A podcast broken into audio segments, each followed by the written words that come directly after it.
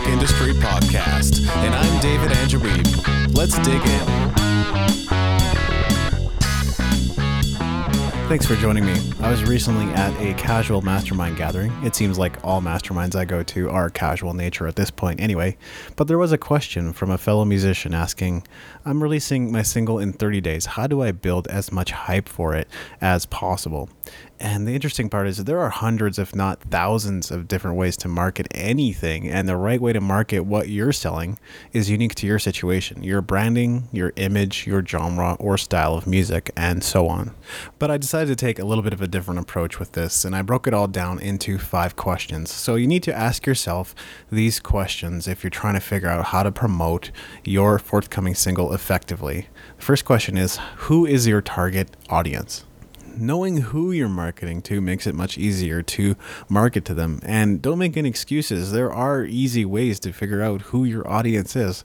The first one is Facebook Insights. They collect a lot of data on the people that like your page. You need to look at the demographics. What's the age range of the people? What's the gender? Another great tool is Alexa.com. So let's say that you have a Kiss tribute band and you're trying to figure out who your fans are. You can go to Alexa.com, scroll to the bottom, and find the header that says Browse Top Sites. Then you would enter KissOnline.com and you can learn a lot about their audience just by looking at that page. There's also a great tool called SimilarWeb.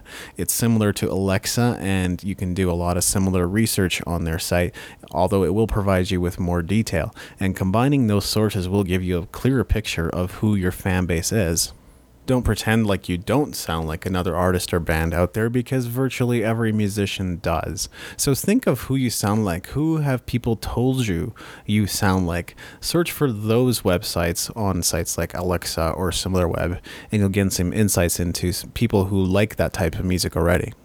The next question is What marketing channels will you be using? And your answer to this question should never be every channel available because, like I said at the outset, there are probably thousands of them out there. So you want to narrow your focus. Personally, I like to 80 20 my marketing. I'll spend 80% of my time doing the things that I know will help me get the best results possible, and then 20% of my time on experimental marketing, trying different things that I don't know whether or not they will work but I would suggest limiting your focus based on who you know your audience to be. Although completely unusual, and this probably wouldn't happen, if your audience is not on Facebook, then it's waste of time to spend your time marketing there, so why would you? That's just an example. You might pick out Twitter or Google Plus or Pinterest as other locations where your audience is really not hanging out at all.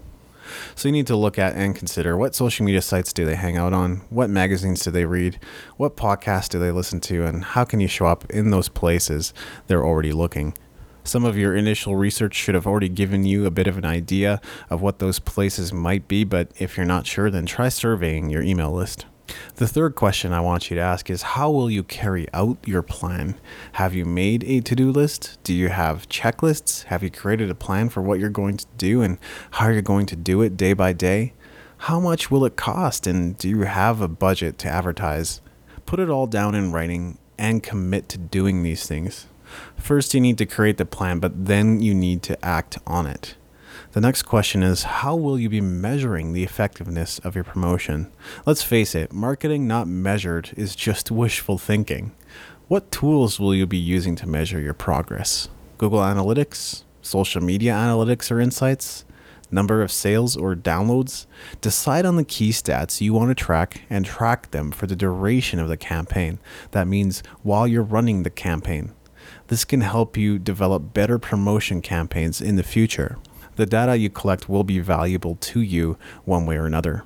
The next question is when will you consider your campaign a success? Many artists do not have a defined end goal in mind for their career, so they don't necessarily have a clear objective for their marketing campaigns either. If you're running a crowdfunding campaign, your obvious goal would be your funding target. If you're promoting your new album, your goal might be connected to sales and plays on streaming sites. If you're looking to build new industry connections, you might be happy to develop five new industry relationships as a result of running that campaign. Whatever it is, decide when you will consider your campaign a success.